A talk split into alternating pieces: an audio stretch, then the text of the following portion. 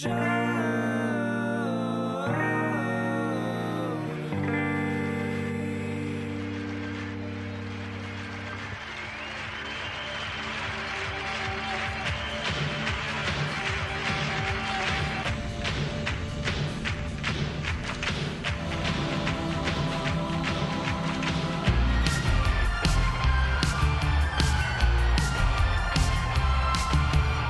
hello everybody. Welcome to Show to Be with Mike G, the show of life, the show of dogs, the show of St. Germain, Chicago, Malort, growing up on the beach with a Hulk Hogan's family. Maybe not directly Hulk Hogan, but today's guest is the newly appointed president of the USBG Austin chapter, Katie Class. Katie is an amazingly down to earth, dog loving, Malort loving, business savvy person. She trekked to Austin a few years ago with a job from Bacardi from Chicago and has really, really developed a wonderful connection to the scene and to the people in the coctology scene in Austin, Texas. We have a good chat and we even get to talk about MacGyver just a little bit. So without further ado, give a listen to my interview with Katie Class.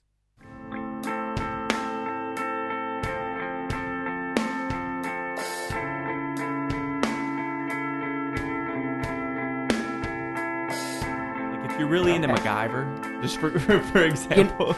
You know, I kind of am. Not gonna lie for a minute. It was me and my brother's connection. We love MacGyver. It's great, right? Yes, he's amazing. What amazing. situation can't he get himself out of? it doesn't exist. Doesn't, right? Doesn't no. There's Flat tire might be the only thing that foils MacGyver, but having to save the world with a ja- with a little Swiss Army knife and some duct tape, done. No problem. Oh yeah, he No would. problem. He'd fix the flat. It'd be oh, yeah. amazing. Oh, for sure. But yeah, there's got like all the MacGyver episodes on there. Oh, like that's that. cool. I'll have to tell my brother because he's way more obsessed than I am. But I'm just, you know, long for the MacGyver. It's healthy. I It is. MacGyver is a good role model. Of course. You know, let so let, let just for the sake of example, let's take MacGyver, right? So MacGyver, Okay. for me- for me, late uh, early '90s, late '80s, really good role model. The mullet, I'll forgive it. It's fine. It was right? in. It was in at the time. Totally it was in. sweet. It was awesome. He was playing the audience in the correct way. Mhm. So MacGyver, big star, Yes. Kim Kardashian. So just I, I know I know, but that's like all we've got to offer. I. It's horrible, right? It's it's terrible. It's It's, so really we're in a very sad time. Like I can only as far as that goes. you know? Yeah. I'm trying to think if we have any better, like I'm I hope I'm trying to way better think, role models than like younger kids. Kardashians. They're Yeah. so terrible, but yet I'm sucked in like a car wreck. I can't help it. It It's you bad. just I am too. Yeah. Well, I, I won't watch it on TV, but it is very much the uh, what is it, Schadenfreude, which Yes. I I'm certainly take pleasure in their dismay. I I love I love. I love it, and I would have never think that on the record I would be talking about the Kardashians, but I certainly love to see they're unfortunate because I've got some money, and I read some today someone's dating Justin Bieber, and Oh, maybe gosh. maybe that will be the beginning of the end for everything, and I'm all right with that. I'm I'm totally okay with them all going away forever. Yeah, they'll just go away, and It's- they'll start families, and they'll So- be shitty. Right. I mean, I grew up on the beach, by, right by Hulk Hogan and his wonderful no children. way, Very- California? no, Or Florida? Colorado. Or I'm sorry, Colorado. I'm so used to saying that. Um, yeah, Florida, Florida, the uh, Tampa Bay, St. Pete Beach area. Oh, that's In A incredible. little town called Redington Shores. It's right on the beach, but it's all like that. Like they all have just a little bit money to be just trashy Yeah. enough, but like still get by. What, how do you feel about You the know? Hulk, Hulkmeister now? You know, Hulk is always cool in my book. He's always good. He's gonna be awesome. Um, you know, I'm really upset that him and his wife split. They were It is like, kind of a bummer. it was a bummer. And The now perfect she's like, blonde alliance. right, totally. It was just one big blonde awesome. It was so Um, blinding at times. I know, but I'm glad they faded away too to you know be their be their Yeah. own cool and do It's- their own thing. it's strange. So, so are you? I, I presume I'm a little bit older than you, and, and you don't have to tell me, but I always ask everybody. Probably not, but go Yeah, but you're uh, early 30s. I'm 34. Yes. Yeah, so you're younger than me. I'm 34. Yes. and I've got more gray hair, as I can tell perceivably through the, the this little distance we've got. But yeah, so you grew up an '80s kid. I so did. you get it, Yes. and I'm not gonna turn this into a Star Wars conversation because that's better left for like Jason Cosmos and Sheed and I don't really know much stuff. about it. I'm I'm gonna admit that. That's good. That's Yeah. great because then you won't be disappointed. There you go. You know? know? everyone's really really building it up. They're really building it up. I even asked my dad if he wanted to go see it over Christmas. What'd and he say? "S- screw that. I won't say the actual word that he used, but screw that. I'm not going. Like it's it's crystallized in time. How it Yes. should have been. It's pristine. It does not need to be recreated. Absolutely not. And I, I you know, maybe J.J. Abrams has an interesting view on it and stuff. But some of that stuff, like, how do you feel about the things that you held so dearly in the '80s? Like, I'll take Beetlejuice because I loved Beetlejuice. Oh, Great one, right? Classic. great. Totally yeah, classic. amazing. So good. And they're gonna redo it. No. Yeah. No. Yeah. Tim Burton's not on board, but I think some others. are No, sorry, It's disagree. It's terrible, right? No. Horrible. Yeah. Over. Even though the cartoon was pushing me in the '90s. Do you remember that Beetlejuice? Oh, I kind of do. Yeah, really I bizarre. It, it was. It was, and I I remember watching it, not being you know offended. Yeah, But if I were to see it today, oh, it'd be would fucked be up. offended. Yeah. Yeah, it totally would. But it's it's just a strange thing that we're out of ideas, kind of, and we just kind of poach them from the '80s. It's true. It's It is true. unfortunate. Yeah. However, I, I'll say there is one exception. Although this is the the '90s, Mhm. I remember in I don't know, let's say '94, '95. I think this was actually '96. I can't remember what year Independence Day came out. Okay. But today, Right. the sequels trailer came out. Okay, that's different. That's different, right? Because Jeff it's- Goldblum's the lead this time. Oh, that's awesome. Yes, it's great. It's Okay. totally no, great. that's cool. I would be willing to see that. see. For there sure. we go. It's It- just different. It's just different. It is different. because it's we've moved along, you know, as far as technology goes. So if something was born in that like technological movement when Right, we first right. started like the big internet burst and Mhm. everything, then it's okay to redo that. I think so But if you're before that, no, that's like the time that we hold, you know, nostalgic. yeah. Every time I hear a Beatles cover, I just go insane. No, yeah, Right? I Like just, Kanye West, like, oh, I'm gonna do Let It Be. He, this never happened, by the way. But if it did, it would be. Oh gosh, I would probably take a week off to drown myself in alcohol because I couldn't deal with it. I'd I'd stage a coup against Kanye. I'm like, I'm like he's going down. Let's fucking go to Chicago. Let's take Yes. Kanye out. Let's It's over. He's gone tell too his far. kids that they need to go up for adoption somewhere Yeah. else. He's gone too far. He's gone too far. Well, so we had a little conversation about dogs. You Yes. have, is it th- two or three puppy ish? I have four three week old puppies. That's amazing. three weeks old today. I know, and um, one mom. Yeah. So oh, you have the mom. I have the mom too? too. Oh, Yeah. that's amazing. so they're uh, so you know Austin Animal Center. They foster or they do a foster program with Yeah, dogs yeah. because if you can are able to foster them, then they can you know free up a bunch of space to get in dogs that maybe Sure. need to be rehabilitated or whatever. So. yeah. I fostered. I signed up. I had no idea that I'd be taking on five dogs at Oh once. Oh my gosh. But no one would take these this sweet little family, and I had a spare room at my house that is just it's a yoga room. So I'm like, okay, I can do yoga in the Let living room. I mean, downward dog. Right? on. Exact- They do that all the time perfect fit. anyway. Yeah. so true. They're so good at that. They started They're downward so dogging cute the last couple days. little- yeah. Oh my gosh, yeah, they're they're starting to walk. So the last couple of days, they've Oh, been walking man. around and getting all wobbly. But Yeah. it's, it's just an overdose of cuteness. Did you did you name them already? I did. What I what do you get? Which I'm just gonna say, I really wish that I wouldn't have because when they were like dog one, two, three, and four, Uh huh. it was a lot less easy. Much more clinical. Oh, patient yeah, one, patient yeah. two. right? Now it's like, well, they're ready to be adopted out. Right, I know, do? right? Yeah. But the friends that have come by to watch them have really wanted to adopt them. So I Oh, think they're all going to go to friends. That's will be great. amazing. Yeah. But um, so there's two boys and two girls. So Mm. the one boy girl set I named, you know, after the prince and princess, Oh yeah. uh, George and Charlotte, oh, that's after their children. So you know, did That's that. great, yeah. And then one after whiskey. Um, so I named one Pete, P E A T. oh. Yeah. and he's super cute. And then there's just a little girl. She's a runt and a tomboy, and she's the only one that has long hair. So I yeah. just randomly named her Frankie. Why That not? makes sense. Yeah, she I looked like a Frankie. She yeah, a little bit rebellious. Totally. Yeah. She's like, screw it. I'm small, but I'm awesome. Man, and that's and it's a wonderful thing. Like not not that Austin's the only place where there's really a nice tight community of us dog lovers that do, do Oh, adoptions yeah. and stuff. It's not it's not just Austin, but there there's a really strong movement. Eh, what Of course. drew you to to wanting to adopt the dogs or rehabilitate them or house Yeah. them, whatever the right term is? Well, about eight years ago, I was finally able to have a pet in the house. You know, Yeah. 'cause you live with roommates, and in Chicago, where I'm from, you can't really have a pet in an apartment. There's a lot of rules. They just don't like to. they don't like it. to do it no Yeah. so that you have to pay tons of money and um, i had moved into a house on the west side Mhm. private owner and he said yeah you know get get a dog if you want a dog great. so i got my first little dog misha um, and i actually got her online which was I don't recommend anyone Yeah. do that. What, I was, uh, like was a young. website? Or? yeah, there's a website called puppyfind.com. Oh, I remember. which is Yeah. actually a better one out of other ones. You know, they have really respectable breeders, but Mm-hmm. everyone should just rescue. There's yeah. so just many. go to the just- pound. They're going to be the best dogs you have. Yeah. absolutely. so I don't know, is the pound the right word anymore? The pound, I Yeah. know, I know, right? I It seems so like bleak now. it seems like the prison. You know, yeah, like, it a, like a does. dog jail. But like Austin Pets Alive, like there's no way that's a prison. no, no. But no. it might be a pound. I don't But know. It's they take like the the pound is Mhm. Austin Animal Center, and Yeah. it's really really nice. That's So great. They have a great time at their pound there. Um, but so I had Misha, my my little one that I bought online. what kind of dog? She's a Yorkie poodle. So oh my gosh. back, you know, when I was twenty something, and everyone Yeah. wanted the hybrid little dogs that were, you know, Fit in licking a Starbucks kinda cup and Yeah. on Instagram. so I had to have one too.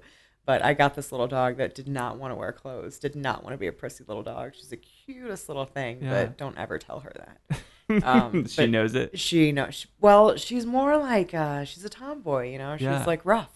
She's she's like, don't treat me like I'm small and cute. I'm a dog. I'm awesome. I'm wild. I love Yeah, to swim. I love to roll in mud, and I love to get dirty. That's so great. Get out of the way. totally Yeah. inconsistent with a lot of your because I've when I grew up we had plenty we had two Yorkies Oh. actually three Yorkies now Yeah. Oh Um, wow. they're not like that so No. that's a really a, I nice it was rarity like the poodle, and it, you know, the the mix was a good mix. So I loved her, and she was great. I had her for I think seven years before then.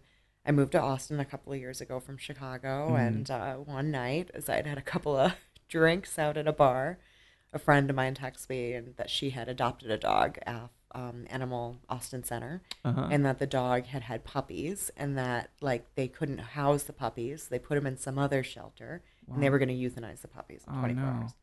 So she asked me if I could take one, and I said, "Okay." I wasn't planning on getting another dog, Right. never. So that's when little Finn came into my life about six years ago, or no, Oh. six months. Sorry, six months ago. So he's about 11 months now, um, and he's a big dog. He's Yeah. about 60 pounds. Um, what kind of dog Total mutt. yeah he's yeah, the best. Yep, total that, yeah. mutt. He's brindle. They say he's a lab mix, but I know Mhm. he's got some beautiful pit in him. yeah Um, so he's great, and him just being able to give him a home and seeing how scared and skinny and um, you know just sick he was when I got him, and then being able to give him you know a great life. I'm like I should be doing this just for other dogs, good just temporary. It really is. dogs- do you have the uh, i'm gonna call it a syndrome although i feel there's nothing wrong with it yes, it's true. Okay. but I, maybe you know what i'm gonna say that our compassion for dogs far exceeds our compassion for stupid people oh my gosh. Yes. Right like yes. It's like, well, that guy he got hit by a car, but he was in the he's an idiot. But then a dog gets hit, and it's it cha- it ruins my whole day. Oh yeah. You know, it's it's so Oh, strange. Yeah. Well, they were. Did you see that thing on Facebook about words that like you wish there was a word for, but there's not? And No, they, no, They gave them that? words. So there was one called opia, Opia, and okay. or opia rather, and Uh-huh. opia means that um, how you don't want to look at somebody, look at another human in the face because they view it as threatening or rude Mhm. or something. But you don't. So you just avoid eye contact, and so many adults do that. You Oh, won't. yeah. You won't look at you know people Oh, um, down the street, and nobody really knows why. You know, maybe it's fear, or whatever. Yeah. But a dog comes down the street or a baby, I mean, it's all all your eyes are open, your mouth, you're certainly Yeah. like cooing. Just that, like an know? amazing sense sensory kind of interaction. with them. Yeah, it definitely is. But I do think that I have a syndrome that I am I have definitely that syndrome too. I don't know what to call it. to the babies and the kids. I've heard, the I've babies heard the dogs. I can't like I can't deal with babies. oh, jeez. Like I mean, they human maybe are cute, but they're awkward looking. Like, I mean, You know, I um I volunteer at Seton in the NICU. oh, do you really? I do, and so I'm with babies a couple days a week, it's like little little little babies. Yeah, yeah. Oh my gosh, they're just so precious. Before I had um, volunteered there, I had never held a baby before in my life. Had never change changed it? a diaper. Once that, like, once you hold it, does that? Change Oh my gosh, it changed the whole thing. It was just this sweet little thing that was so innocent and so precious, you Yeah. know. And you were in charge; you had to take care of it. So Is that is it a maternal thing? I mean, and I, I I'm not trying to say it is, but it could be, you know. I don't know, but I was talking to my dad about it, and he's Mhm. like, "I'm so glad that you feel that way because." He's like, I don't want you to feel bad about this, but both your mother and he had another wife yeah, never felt that way about babies. Like it Oh, was wow. weird, and a lot of women, I guess, you know, don't naturally feel that attraction Yeah. to babies, but some. But I mean, that's that's it's the pick of the litter. It really no is. pun intended. But Yep, like, it's some pick of the people are into it. I And just some people aren't. Yeah. I was uh I was up in the Ozarks with uh, Lydia, and I always refer to her by name. We were up visiting her grandparents, and her I guess uh, her cousin or something. His daughter came and she was pretty young, maybe five or six, which shows Okay. how much I know. I don't really know much about like identifying those stages of, of young young ish. kids. Yeah, something ish. And Yeah. she was just climbing on me and stuff and like making weird noises and I'm I just I felt it was delicate. But I looked at her I'm like what is your problem? like what what do you want? I asked her like what do you want? You want to talk? We can talk. I'm good at talking, but I like I'm not going to play weird sounding games and stuff with you. I I just it's like you hand handing me uh, handing me a, a 12 pack of beer and like figuring out how to play beer pong or something like that. It just is really foreign to me. I can't I can't figure it out. So I like though that it's just split. Some people get it, and the kids are like, "Oh yeah, totally. We're we're on the same level. I can I can do that." Right. You know, because her grandfather like bonded with the kid immediately. Really. Games, you know, spider web on her hair, kind of thing, and she's like, ah, and then that all works out. And but I was like, I don't know, I don't understand. Try to go back to when you were a kid and think God, about when like was I? That was ages ago. I know. and think about all this crazy silly things. You know, you I thought a groove in the wall was the coolest thing for Oh, like loved two that. hours. How building forts? That was right? Great. Building really forts, really fun. But but uh, I think I could probably more relate to like younger boys. But like, yeah, no, I'm still a goofball. Like it kind of. But I, d- I- it's so uh, paralyzing in a sense. I'm like, if you climb on me, like, what am I supposed to do? I just that's the that's the paternal instinct that I've got is that there is no paternal instinct at all. Well, that is 100% fine. I have Yeah. plenty of friends with kids, and like, you know, all parents fit every different size Yeah, too. absolutely. And moms and dads, some of them are like that. They don't know what they to do, so they just make it up as they go. And Which is a good it's good honestly, they're the best parents because Yeah. they're kind of exploring with the kids. So, I think that's great too. Yeah. I just, you know, it's one of those things, and I don't have a lot of chance to ever talk about that. It's like I don't really, I don't understand how to do this. I don't, I, I don't know. okay. I'm not, it's all right. All right, good. So, Katie, you're telling me it's all right. it's totally fine. That's even better. Yeah. Thank you. You're in it with much, them. very Yeah. So you you mentioned Chicago, and that's the three one two area code. I'm like, oh, Mm-hmm. what's three one two? And you text me when you're on your way over. Yeah. And so, where did you grow up? Did you grow up in Chicago? I sense you talk about Tampa. Right? Yeah. So I had, you know, the whole divorce parent thing. Mm-hmm. So my mom lived in Florida, and my dad lived in um, a suburb of Chicago. Okay. So What, I- how about how old when they divorced were you?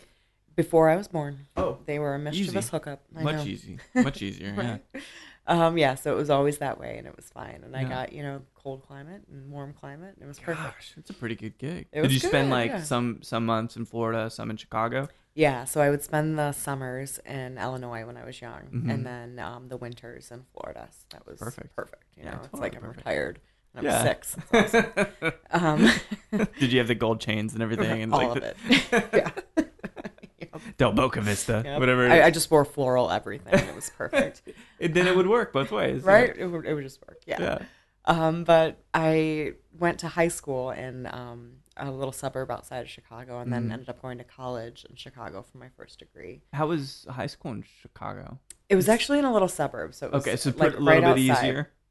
Oh yeah. So the schools in Chicago, the, I mean, have you turned on the news lately? Yeah, it's, it's yeah, just it bad. seems pretty rough. It's it's a rough situation, but For in the suburbs, it's definitely a little bit lighter. Oh yeah, it's like the Desperate Housewives of someone. Oh, that's nice. somewhere. Yeah, Gotta it's, be nice. yeah, it's like a little town um called Warrenville, which Mhm. is about 1,200, 12,000 people now, I think. So Oh, we're, wow. we're growing. Yeah, for sure. I sure. know, but it backs right up to Wheaton, so we went to Wheaton Warrenville South, and Oh. Wheaton's um I think it's still dry. It's Yeah? like it Oh, has, really? It's in the Guinness Book of World Records for most churches per square mile. God, but that doesn't know. You get the Catholics in there, they know how to drink. Oh, you That know, if I, I, I think that's the case, right? Like if Yeah. nothing else, mm-hmm. because I went and saw Spotlight this weekend.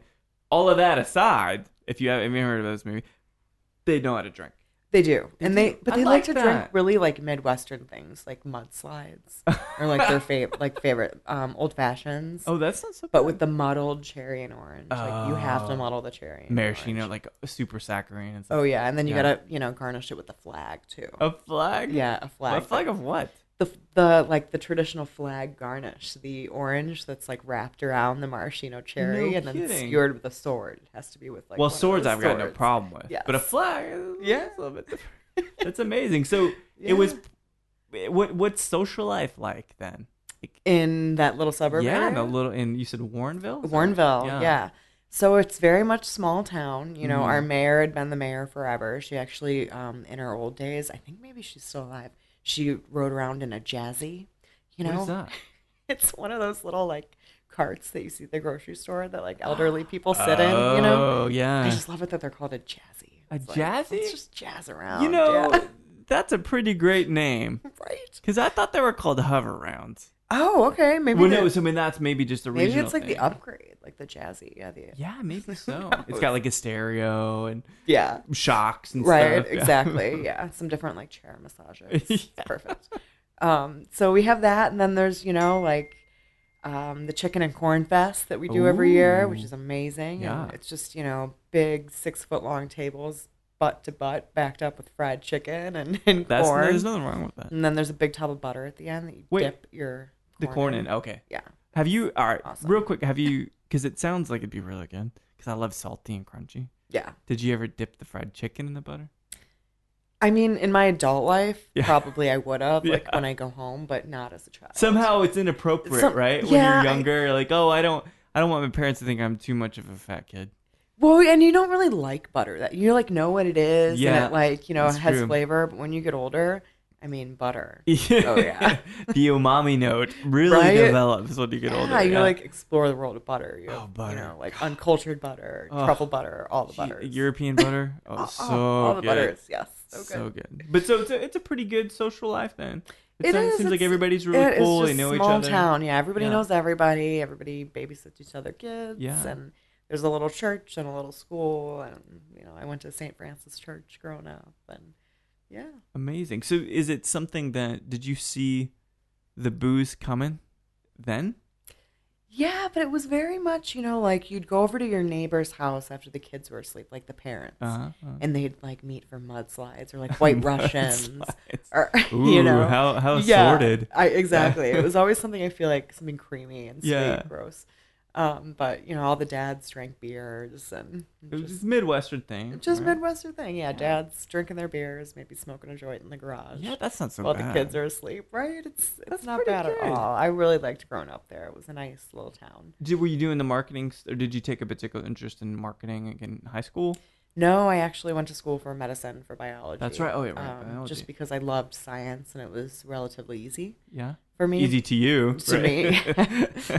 Um, but I worked in bars and restaurants through, you know, to pay my way. No kidding. And I just loved it so much more than medicine. yeah. And so I said to myself, you know, I got to find a way to have like a prestigious career in this and also make money. Yeah. But it was around, I don't know, I want to say 2005, 2006. So the world really wasn't doing much with cocktails Mm-hmm. Not yet not yet. you yeah. know and so these great positions weren't available so i went into restaurant management um, and ended up you know going on to be the uh, director of the drake hotel which is very iconic Really? and But yeah. were you still in Illinois then? i was still in yeah that's um, right on the magnificent mile like at the tip of um, Wow. Because there's a couple of of Drake, michigan avenue Drake locations, right? no so the drake not, like okay. the drake is the only one that's very iconic it's like the only one where royalty can stay in Oh, chicago and it's like okay. very serious um, but there is i believe like another one that's called the drake something Yeah, and like Um, Sir Francis Drake. th- Isn't something there like something in San. Francisco that's called? May, I think you're right, and I think there's one in Canada as well, but they're not affiliated. Not the same thing. Yeah, not affiliated. So you are at the place. I was at the place. Yeah, Were you, and you were man- doing hospitality management, or were you managing? I was managing. Um, I was overseeing all of the outlets. So we had Oh, nine wow. different locations where you could possibly consume food or beverage. Wow. Um, and then we had 15 managers, and so I loved it, but I wasn't behind the bar anymore. I wasn't really geeking out. Kind of managing people I was just of the customers, managing right? exactly. So I was great, and I had had this career. But now we're in like 2008, and like cocktails are starting Stuff's to starting to explode. pick up, you know, yeah, things are great. So at that side, then I kind of switched over to the spirit side. Um, I was the national ambassador for Saint Germain. Oh, for the no Midwest. shit. Before they got acquired Yeah. by Bacardi. Yes, and then when they sold, that's what actually brought me to Austin. no Um, kidding. So there was there was no role in Chicago for me with Saint Germain, but in Austin they said, you know, we have this role after we sold the brand with Bacardi. Yeah. So that's how I got here. And I remember you you were working with Bacardi for some time. I was, yeah. But so was d- great. real quick before we talk about that, because that's actually Mhm. I think a contentious situation and like kind of a dialogue there, especially with how they've changed their their operating Right. platform and stuff.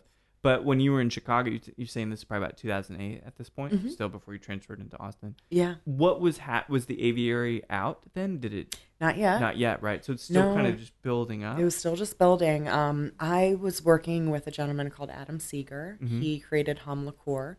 Um, he also with the oh wait, which which which liqueur is that? It sounds really familiar. um, it is like an herbal liqueur with a hibiscus base. That's right. Yeah, yeah, yeah. yeah. Mhm. Oh, cool. I didn't It's know. really delicious. And yeah, he red also bottle, I think, or red just- bottle with yeah. a little hummingbird on it. Yeah. Or I think maybe the bottle's clear, but the liquid is the so liquid's red. so red. Yeah. You know, it, it looks really red. So he, you know, really introduced me to the cocktail scene there, and Mhm. I and he was doing great things. He had this um bar called Nacional Twenty Seven, and he was actually doing mojitos, but they were great. Like he had a whole mint garden and Ten Cane Rum sponsored Still can it. taste good. Yeah, Yeah. it was awesome, and it was all these farm fresh ingredients, and it was just you know fantastic. Um, you know, and Did it change coming from the hotel background? Did you start seeing what that potential was with having cocktails and ingredients? And that? Of course, and I just loved it because you know I had um I had my Somm certificate at that time, Oh, really? but I hadn't didn't know anything about spirits, you know, Yeah. really. And the more that I learned about spirits, I preferred them. You know, I, I love wine. I It- always just as love an aside, we, we both prefer spirits, and not because of the effect, but there's so much No. density. There. there's so much density and there's Yeah. so many different categories. And when you speak about wine, you know, you can go to Italy to Sonoma, you Mhm. know, to even Portugal and see the different things, but there are consistencies. If you Yeah. go to Oaxaca, that's 100% different than Scotland. totally different. And the cultures and the people, and it's just very, very It's- unique. It is, you and it's so. And this is actually perfect. So the bottle that you picked is the Oaxaca mezcal, which is a tepextate. So the interesting thing. So first, to your point about the people and kind of the pro, like no one from Oaxaca is stuffy. they aren't arrogant.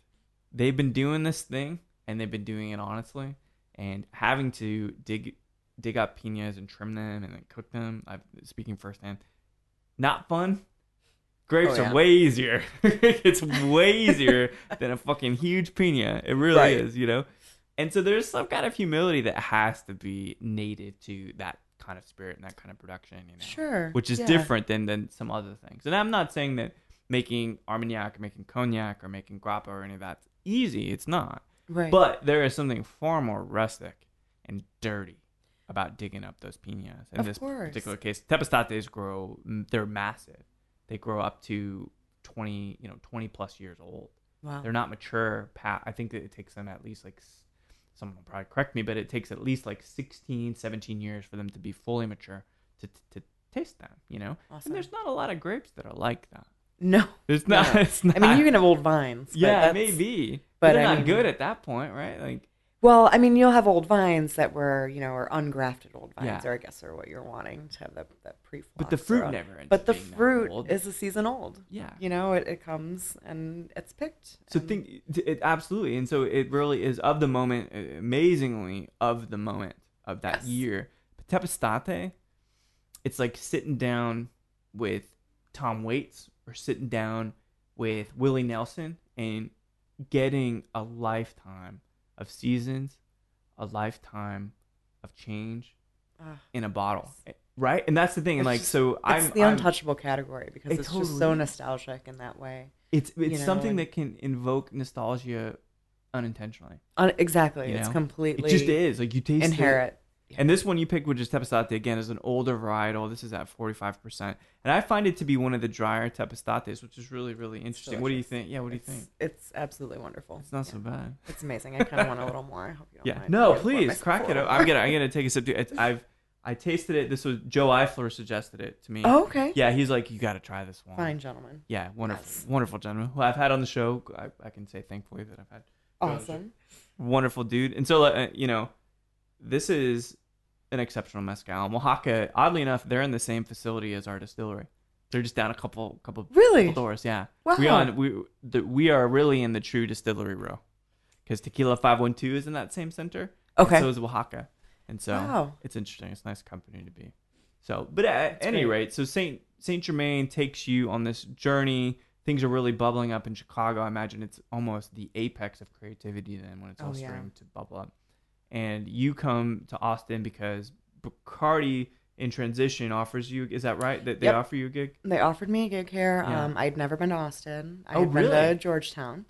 Um, Not the same, right? not the same. I remember my grandpa lived there. Oh, no we kidding. we would drive through Austin. He actually has passed since then, but Yeah. that's how I was. But you had some early memories like you- Yeah. Kind of on the periphery at least. of the periphery. Yeah, That's we so would cool. drive through Austin. I would think that it was really cool. And Yeah. I'd be like, Dad, Just driving to this place, Right? You, you know, you drive through West Texas, like this is not cool. No, no. but Austin can sense some things going on. there were all these great, like, colorful signs, and they looked, you know, nothing like the Midwest, where everything is a chain. Yeah, totally. you know. Just full of a bunch of pop up kind of individual restaurants. And stuff. Yeah, it was really cool. So I was, I very much wanted to go to Austin, and as I got to be a teenager, I would say, "Come on, can't we just go in for a day, Dad?" Yeah. He would never let me. But Oh, this is a bummer. I know, but I. But you made it. But it was great, Yeah. you know, and and I got here, and um, at first, you know, with moving anywhere, it was kind of. I remember I came during some kind of festival. Imagine that. I know, shocking. Mhm. And I got sick, and I didn't know like. Um, I just wanted to get some soup from a grocery store. And I didn't know about the HEB. I didn't know like that, was a grocery store. Such a good grocery it- store. It is. I love HEB. Right? They're not paying me, but I fucking love it. Right. They're love great. it. Green sauce, red. Oh, oh, They're amazing. They nail it. Yeah. I was there earlier. They're fantastic. um, but so I look up grocery store. It's a Royal Blue grocery. comes up, Yeah. which is an amazing grocery store, but it's not a grocery store. It's like No. a grab and go mart or whatever. yeah. And so I'm, I live on the east side, and it's like the second day I live here, and I'm trying to go downtown to go to the only grocery store that I know of, Royal Blue Grocery. Mm. Which is the one around Congress, right? Right, Yeah. which that couldn't Hard be to worse. park, like yeah. way hard to park, and and all the roads are closed because there's this festival. Gosh. It was so infuriating, but I then- just want some crackers. right. You like what just am I gonna some do? Soup and crackers. Yeah. So I go home because I don't know what to do, and I'm like literally want to cry. And then there's this little like bodega that looks like a New York bodega right by my house, but I'm a little afraid to go in. Why? Well, there's bars on the windows. It looks a little sketch. Yeah, no, know? that's pro- that's fair. That's fair. right. But I'm like, you know what? This is right down the street from my house. You better go in. Yeah. They're amazing. They have like all organic everything. No kidding. Like the biggest craft beer selection I think I've ever What's seen. what is this spot called? It's called the MLK Food Store. No shit. Yes, it's fantastic. That's not a real great name, but it's Nope, not a great name. a lot all, of but wonders hiding behind those doors. wonder. They bring in anything you ask. They bring me in like the Miller High Life ponies. No kidding. yeah, they're that's fantastic. amazing. So, So uh, did you know that like Austin's killer at this that's point? when I knew. I'm like, Yeah. okay, it's gonna be awesome. Like just and everyone was so nice. You know, Yeah. everyone in Chicago, you don't make eye contact like we were talking. a little bit before. colder, almost Very literally, cold. right? Yes, very literal.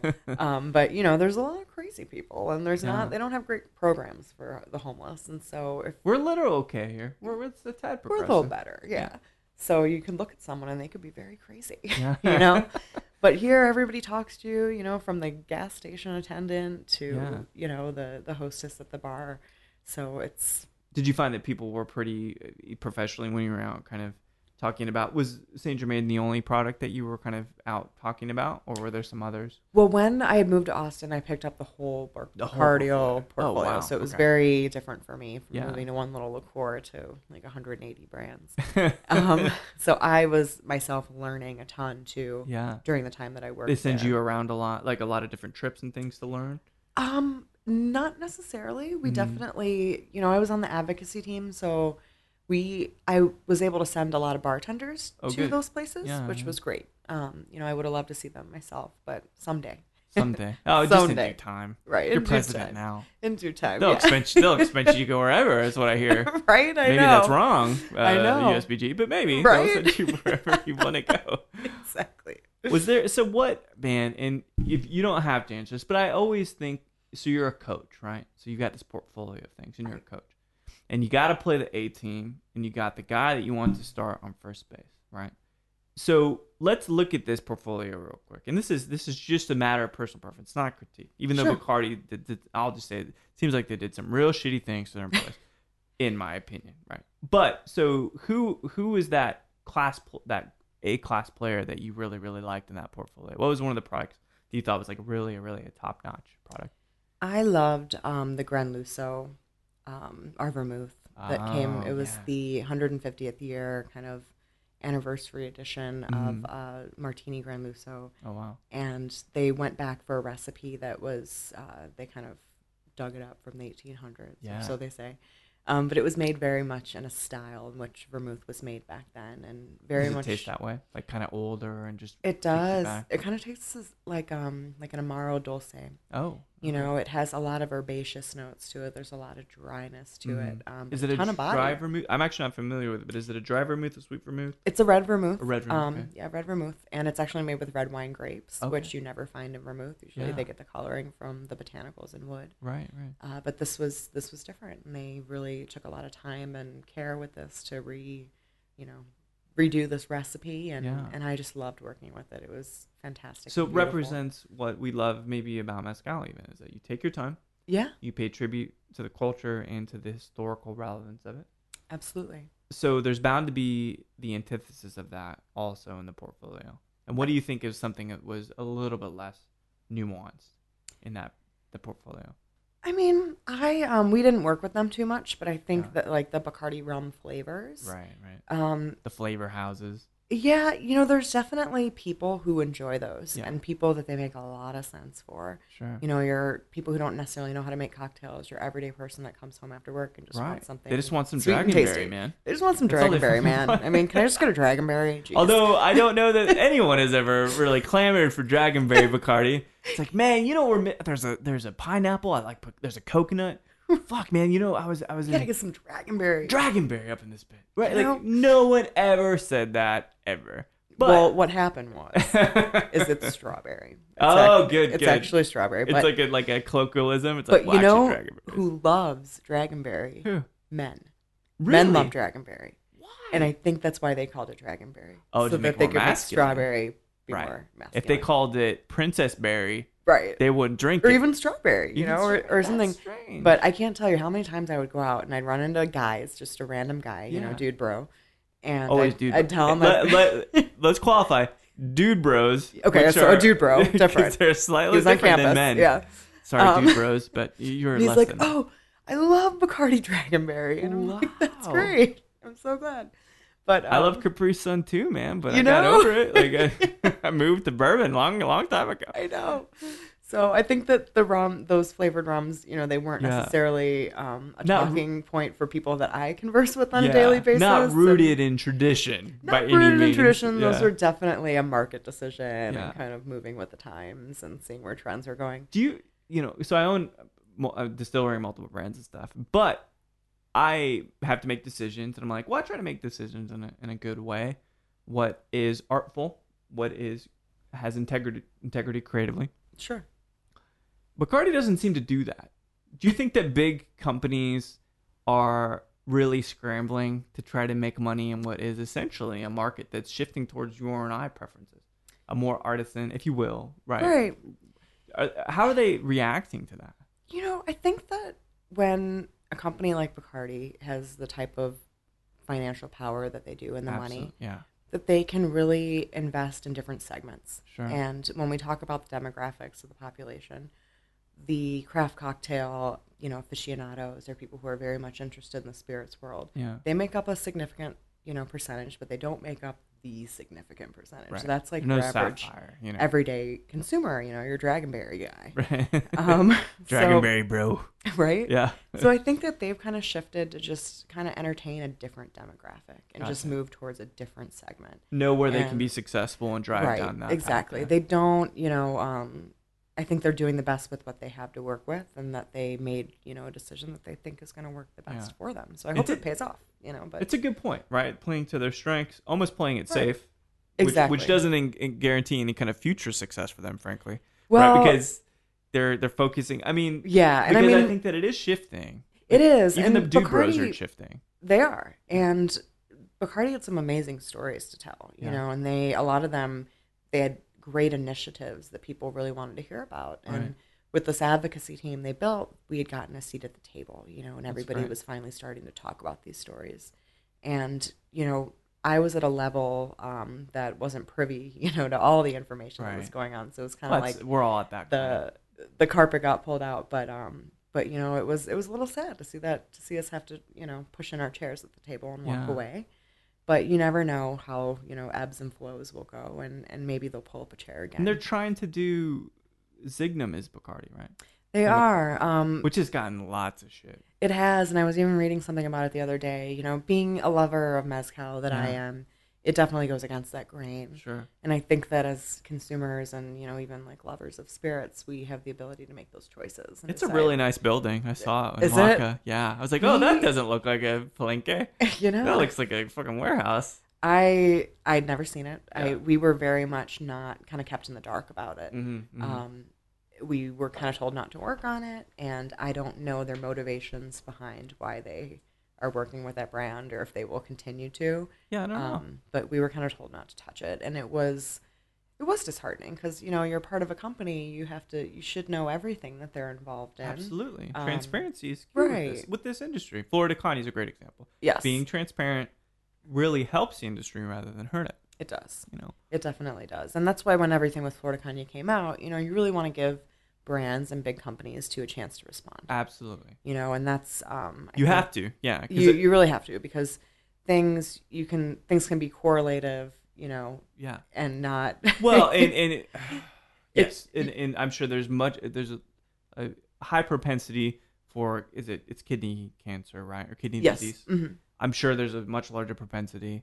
Vice is a single source, and at least from the conversations I've seen, and I love I love Shane Smith, I love Vice, but it is dangerous territory to take Vice as written law in terms of the Yes. journalism, and so that's the thing that's really interesting. But that aside, it, it's great we're having a conversation about it, Exactly. and they seem to respond quite well.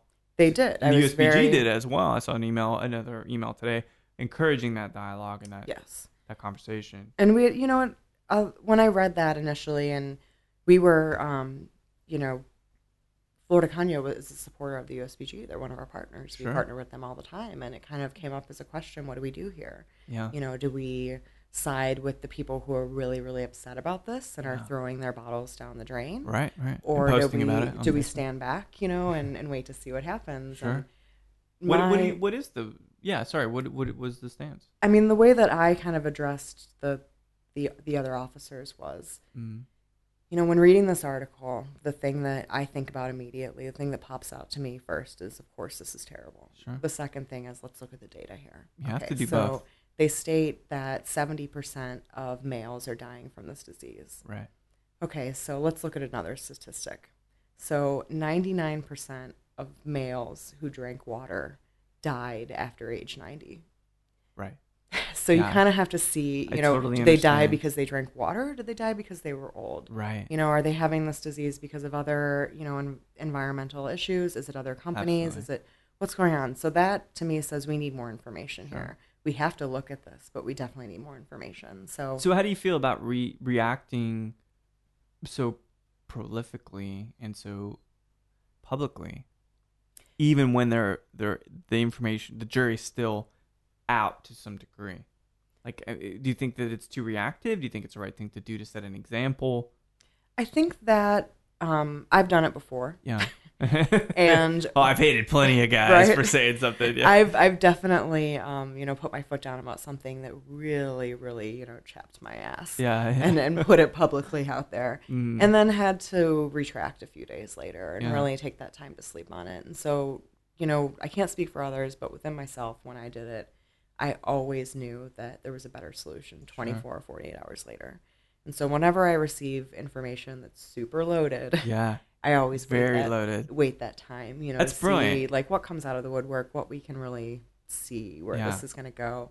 Because when you do have, you know, when you're in, when you are in an influential place, Sure. people are really going to take what you have to say. Well, you have to. huge weight, you know. Not a lot of us are in a position of which, if we say something or do something or put our foot down about something, that it will influence thousands of people. Now, not tens of thousands of people, but a thousand people that, or thousands of people that have spending power, that are bar managers. Right. They could tank an industry, and it is a very questionable and dangerous place and position to be in because the influence can corrupt. And I'm not saying that's the the motivation at all, but we do have to be a tad bit more questioning and we have to look at it and ask more questions because I agree. it, it's very if we're all just reactive it's no different than being bipolar, right? it's it's it's Sure. not, you know. And it, it's not a critique. It's just something I'm trying to frame because I want us all to be reasonable, Right. and I want us all to not act like your average white right wing voter that watches Fox News. just shoots from the hip. That's exactly right. Yeah. And, you know, once the facts emerge, and whether that's a week or two weeks later, the narrative changes. Of course. So, what side do you want to be on when all that stuff happens? However, again, we're in such a fast paced culture of social media, maybe no one will even give a shit anyway. and that's the thing too. I'm like, let's, you know, this is gonna blow over, and yeah. You know, the people at um, William Grant and Sons that are Mhm. behind Flor de Caña, I love them. They're great people, and I want to give them the chance to do things right, Sure. and I know that they will. Yeah. And I think so, too. Yeah, that's kind of my stance that I'm taking on it, you know, and Long term, it's going to pan out. the long it's going to pan out and they're going to do the right thing and i think it's great that usbg national has had a blanketed statement that they've put in forward and Yeah. that they've started that Pretty discussion articulate, too. Very I very read. articulate i was very pleased and very proud to be part of that organization when Yeah. they put that out um, but yes things will blow over and this will be you know when when Zignum first came out, Mhm. everyone was talking Oh, about it. about it, Everyone, yeah. and now you rarely hear about it Sure. anymore. But yet They don't it's have the sales. there. Yeah. yeah. It's strange. Well, so at what point did you and Bacardi sever relationships? so it was the relationship, rather. It was back in May. Yeah. It's very quite recent, right? Yeah.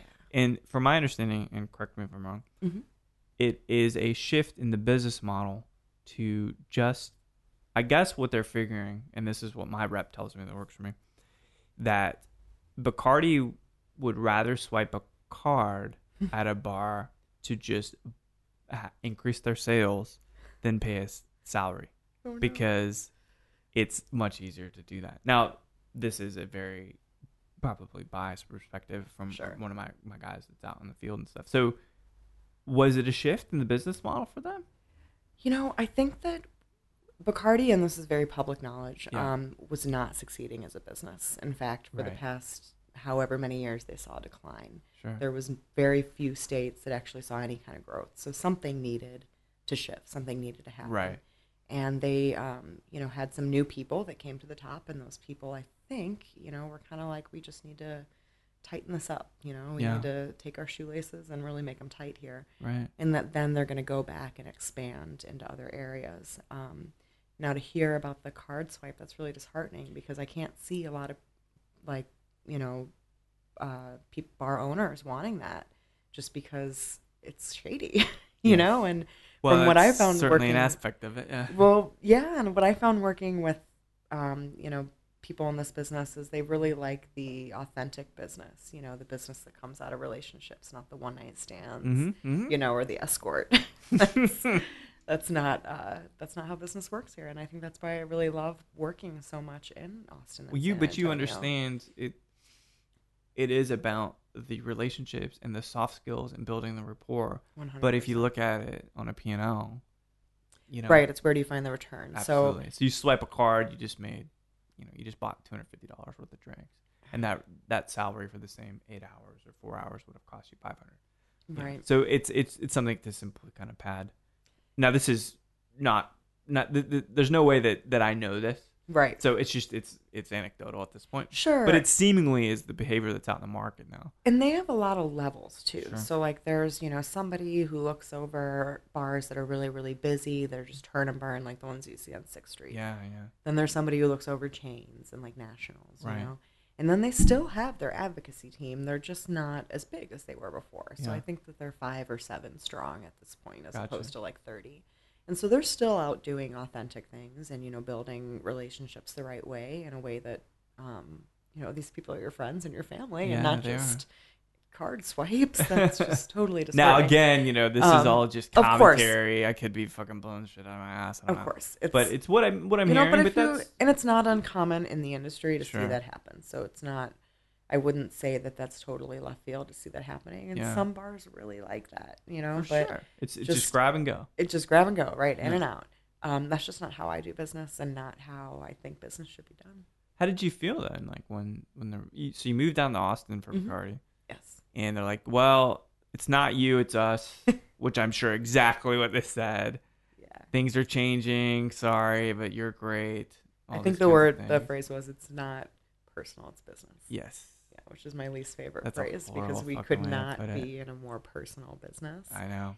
Um, but you know, I say that out of both sides of my cheek. They were not doing well as a business, and they Right. need to make some changes. Which makes But sense, and you, I'm sure you understand that. of you know, course. your business business savvy. and all that However, stuff. as being a somebody who had you know been a top performer on the team, it was confusing. yeah, I think you know because my parents always taught me that you do good in your job and you put your passion and your heart into it, and Yeah. you're there 110 percent every day, you're going to move up. Good and things you're will going to happen. succeed. Yeah, sure. and I really love the company. I still do love the company. They have a lot of great, you know, a lot of great backbones. hmm Um, so I was, of course, heartbroken. You know, it was just one of these things that was just very unfortunate. Yeah. And it just really kind of took the wind out of my sails. But you know, through that, a lot of great things happened. You know, How, so how did what was the process for you to find your bearings again professionally? Like what did it take? Was it friends? Was it traveling? You know, it took. Um, I think it took just really surrendering. Mhm. um, because at first there I knew that I loved what I had going on at Bacardi because the people I worked with we Yeah. really felt like a family we really believed in our brands right. and I didn't I had interviewed with several companies that just they didn't have that you know they were very much about swiping cards they're very much about you know flavored things which I just couldn't get on board with Ugh. I know. So it was. Yeah. It took. You know, I, I started to get very frustrated um, because I was unemployed for a while because just the right thing like wasn't coming along. Yeah. But it really pushed me to go back to school, which is super important. Is it and what you're Um, doing which is marketing now? What- said, yeah, right? so I'm in school for marketing, so I can take all. Because what I found is I couldn't get the job that I wanted because I didn't have a degree, right. but I, yet I had all the experience. It's such know. a terrible fucking dilemma. It's an interesting system. Yeah, um, but you know, I love the classes that I'm taking, and they parallel directly to my role now, and it helps. and so it's perfect. That's the best thing about school. That's why undergrad graduate sucked for me.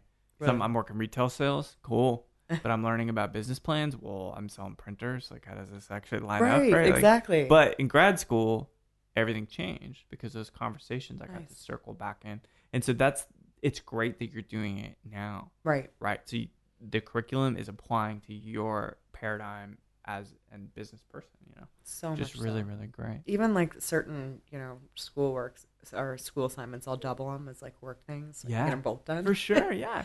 You it's know, not so different. Yeah, it's great. And I started volunteering during that time too. You Which know, got, which organizations? um, so Seton. Oh, Um, right, At the NICU, mentioned, yeah. and then with the Austin Animal Shelter. Man, that's great. That's so, So wonderful. Babies and puppies. Babies and puppies. Gosh, people are gonna love you. Yeah. Babies and you're when when are you running for uh, city council? I know, right? Yeah, and then during that time, I was elected in to be secretary at that time of the USBG. oh, that's so, right. Yeah. You know, even though it was a time of, I was very, very frustrated and felt that I just wasn't getting my my due, you know, deserve. My, Yeah. Just uh, professional, my just dessert. Yeah, yes. yeah. My professional career, all these really great things came out of a result, and now I landed with Phillips, and I couldn't ask for a better company to work for. Yeah, so tell me a little bit about Phillips. I, I bet I know the brands, but that Yes. parent name I don't understand. So, what are some of the things that Phillips makes, produces, distributes? Yeah, so Phillips um, Distilling, they've they're they've been around since the 1900s, Oh, wow. family owned company in their fifth generation. Yeah. Um, they were very famous for creating schnapps back in No the days. kidding. Mhm. So, the European company? Um, no, actually, like Minneapolis American. Oh. Yep, they were. Wow. Um, they used like beet cordial was their thing. Beet cordial A beet sugar, cordial. which like nobody was using and was expensive to use, and they still use that today, like in some of their products. Yeah. um, which is that sounds cool. pretty delicious. I love, I love. right. Love it, No, yeah. it's, it's a great, uh, great sh- sweetener to use when Absolutely. you're sweetening your spirits. Yeah. Um, and they also were the company that first developed the Drink Responsibly campaign. Really? So what happened? yeah. No. I know, right? I know, right? well, Pete over there Yeah. uh, drank a lot of beet liqueur and punched a guard. right. Everybody drink responsibly, please. Right, Yeah. come on. yeah, but even you know, with it was very much accepted for women to drink and smoke during pregnancy, I like it. and right. Joking. Maybe I'm not joking. There's not a couple drinks. a couple drinks is totally fine. The Yeah. smoking, That's, a little bit not okay. Yeah. um, you know, but a drink or two here or there. But you know, you saw these women having their five martini lunches with a full belly, and then you know, babies were having all these problems. So that's what kind of prompted the whole drink responsibly thing. That Well, that's good of them to do that. yeah, um, they were the company that developed Belvedere, and then they sold it. So they've Are had you really? yeah, so they have a lot of know that. history. They've done a lot of really cool things. Some good money in that. Yeah, Wasn't Bruce Willis an investor in Belvedere? Or am I thinking Chopin? I, I cut out a clipping from Wall Street Journal years ago. I'm not like sure. Bruce Willis. That's Really? that's interesting though. Yeah, one of those two. But that's great. So they sold that off. Yes, and then so sold what? So now their big cash cow Yeah. is UV vodka. Those Oh, great, UV, yeah. bright colored vodkas. Sure. Um, but they're all still made with the beet cordial sugar, That's so um, which is great. Yeah. You know, and they're more. I would. I'd almost call them bottled cocktails. They have the proof, but Mhm. for like I said, for people who like flavors, and there are Done those deal. people, Put it in the glass. You're ready to they go. work. Um, but I actually just work on a different kind of leg of the company, hmm um, where I just work with the organic spirits. So it's their special project where they work with a co-op of 900 farmers, Wow. and they produce corn-based spirits that are 100% organic, GMO-free, Yeah. and they almost have a zero percent um, carbon footprint at this point. That's amazing. So it's like all sustainable and local. mid Midwest.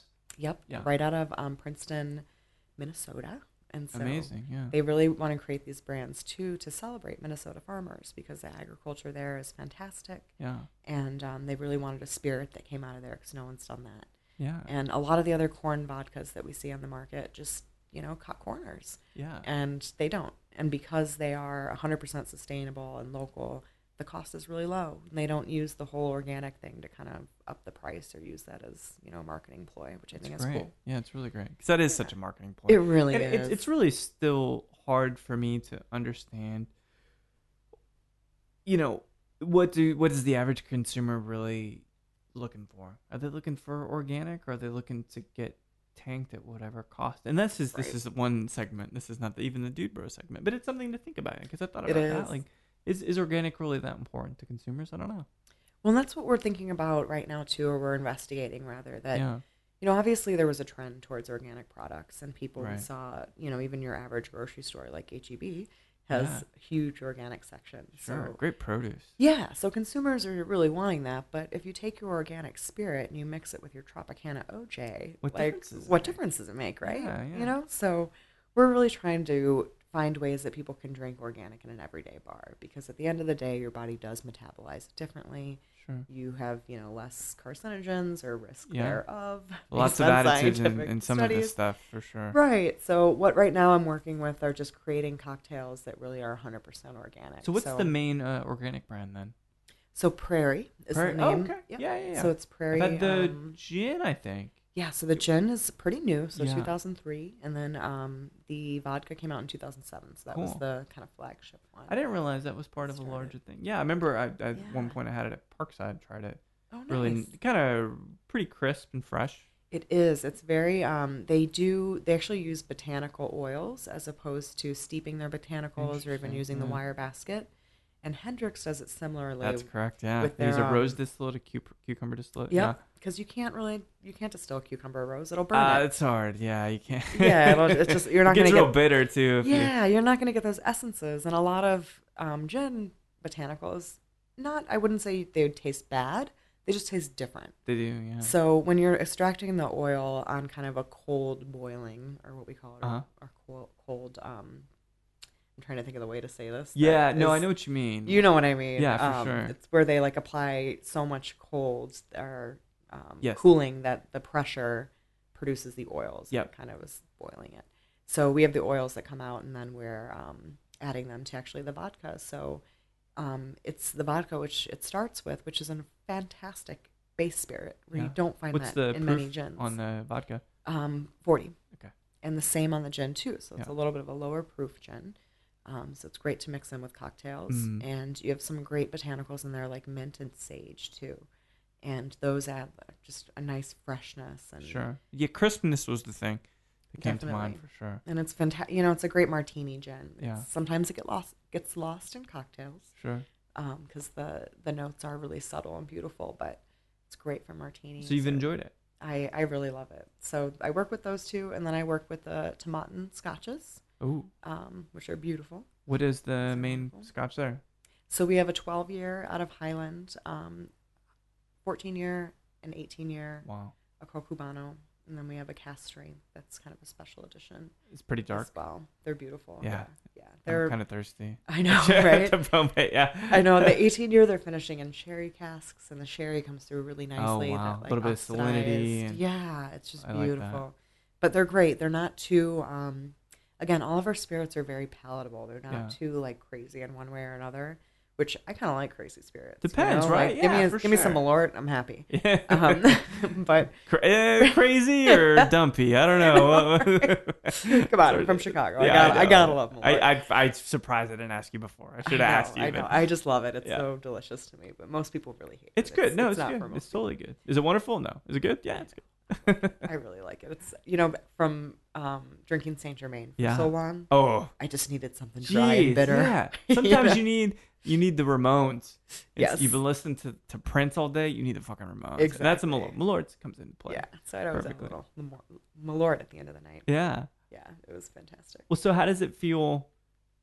You know, Jessica's moving on to do. I- You know, we we chatted a little bit about it, and obviously it's, the back backbeat's going to take a lot of time out for her and Michael. Yes. And you are stepping into the leadership, like the pres- prestigious leadership role of president of the I USBG. I am. Yes, Are you happy about that? I'm thrilled. It's I- incredible, right? I think it's amazing. I've been a member of the USBG, excuse me, for a while now. yeah. in Chicago um, and now in Austin, and even traveling with Saint Germain, I got to see all the different chapters across the U.S. Yeah. And our chapter is something beautiful and Our chapter chapter's fucking killer. It's, It's really awesome. fun. Yeah. I mean, everybody really likes each other. Yeah. That's, there's no Except David Allen, that son of a bitch. I know. No, I'm just joking. Right. He's, There's he's always one in every group. Yeah, he's Joking. no, he's I amazing. David, yeah. He's amazing stuff. Um, yeah. So the the community that I get to work with is honestly a dream. Yeah. And I don't think that I would want to be the president in any other situation than these people. And even as our chapter grows, yeah. we have volume bartenders coming on, flair bartenders, you know, dive bartenders. Oh yeah, it's And- way diverse group. I think that's that was my goal, you know, when I first moved here that um, I was, you know, obviously working with Bacardi, so I was exposed to some places that weren't necessarily craft. Mm-hmm. And these bartenders, I've been, you know, I would invite them to join, and they're just like, oh gosh, they're a bunch of uppity nerds. I don't No, want to join. no, not at all. But so I'd invite them to an event. I'd say, just give it a try. If you hate it, then I'll go buy you wings. yeah, like it'll be fine. Um, and they didn't, and they loved it. And they found out that the bartenders were just like them. You know, We're just the people, same man. thing. You wait on the same guests, just in a different building. We're all different, but You know, do you do you have like a specific objective for this upcoming year for your position?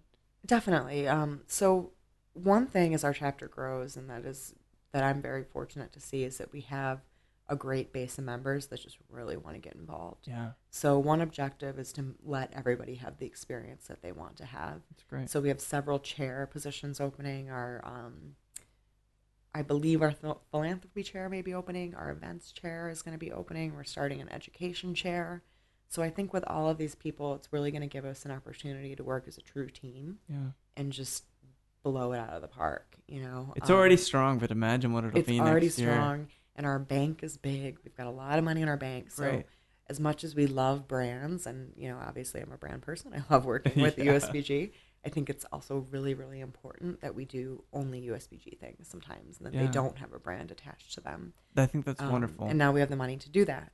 Also, wine and beer. We haven't tapped into wine and beer too much, you Mm-mm. know. So I'm starting to really make some strong partnerships with some wine suppliers Mhm. so that we can get in and have unique experiences for our members in the wine and beer world because it's huge and a lot of the licenses in um, austin are wine and beer only Sure. Well, i don't want to leave out of those breweries, bartenders too. and ton, tons, of Tons. brewers so that is completely untapped and our members want it so we're going to give those experiences to them It's amazing, and it's been man as a member. I guess member for three years now or so, it's awesome which is cool. And I, I come out of the woodwork every Christmas to sing some songs. That's I think that's about you know because I'm at I'm at the office like during some of these events, and I just I just Right. almost cry Like this the cognac event. I just want to Right? go Oh, to the cognac event. Yeah. It just it's, it's like infuriating. But the fact that you guys are creating such amazing events that someone like anybody, but just me, for example, is like, shit, I really wish I could go to that.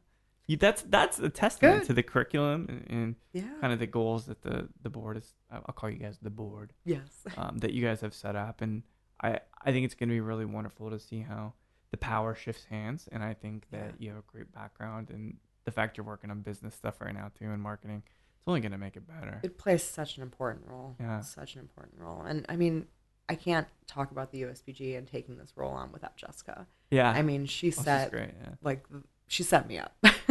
she set me up for the greatest foundation ever. Yeah. And so I, I don't think a lot of people have that walking into it. you know? Maybe not. So that's definitely a big. The big, uh, kingdom is yours now.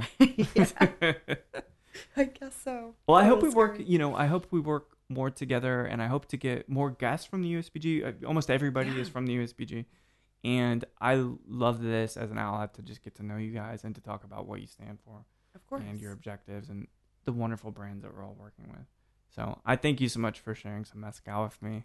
yeah. And Katie, I, I hope we keep in touch. This is one of the first times we've really sat down and chatted, it is. and uh, hope it's not the last. It definitely won't be. Thank you so much for having me. Thank you. Thrilled to be here. My pleasure.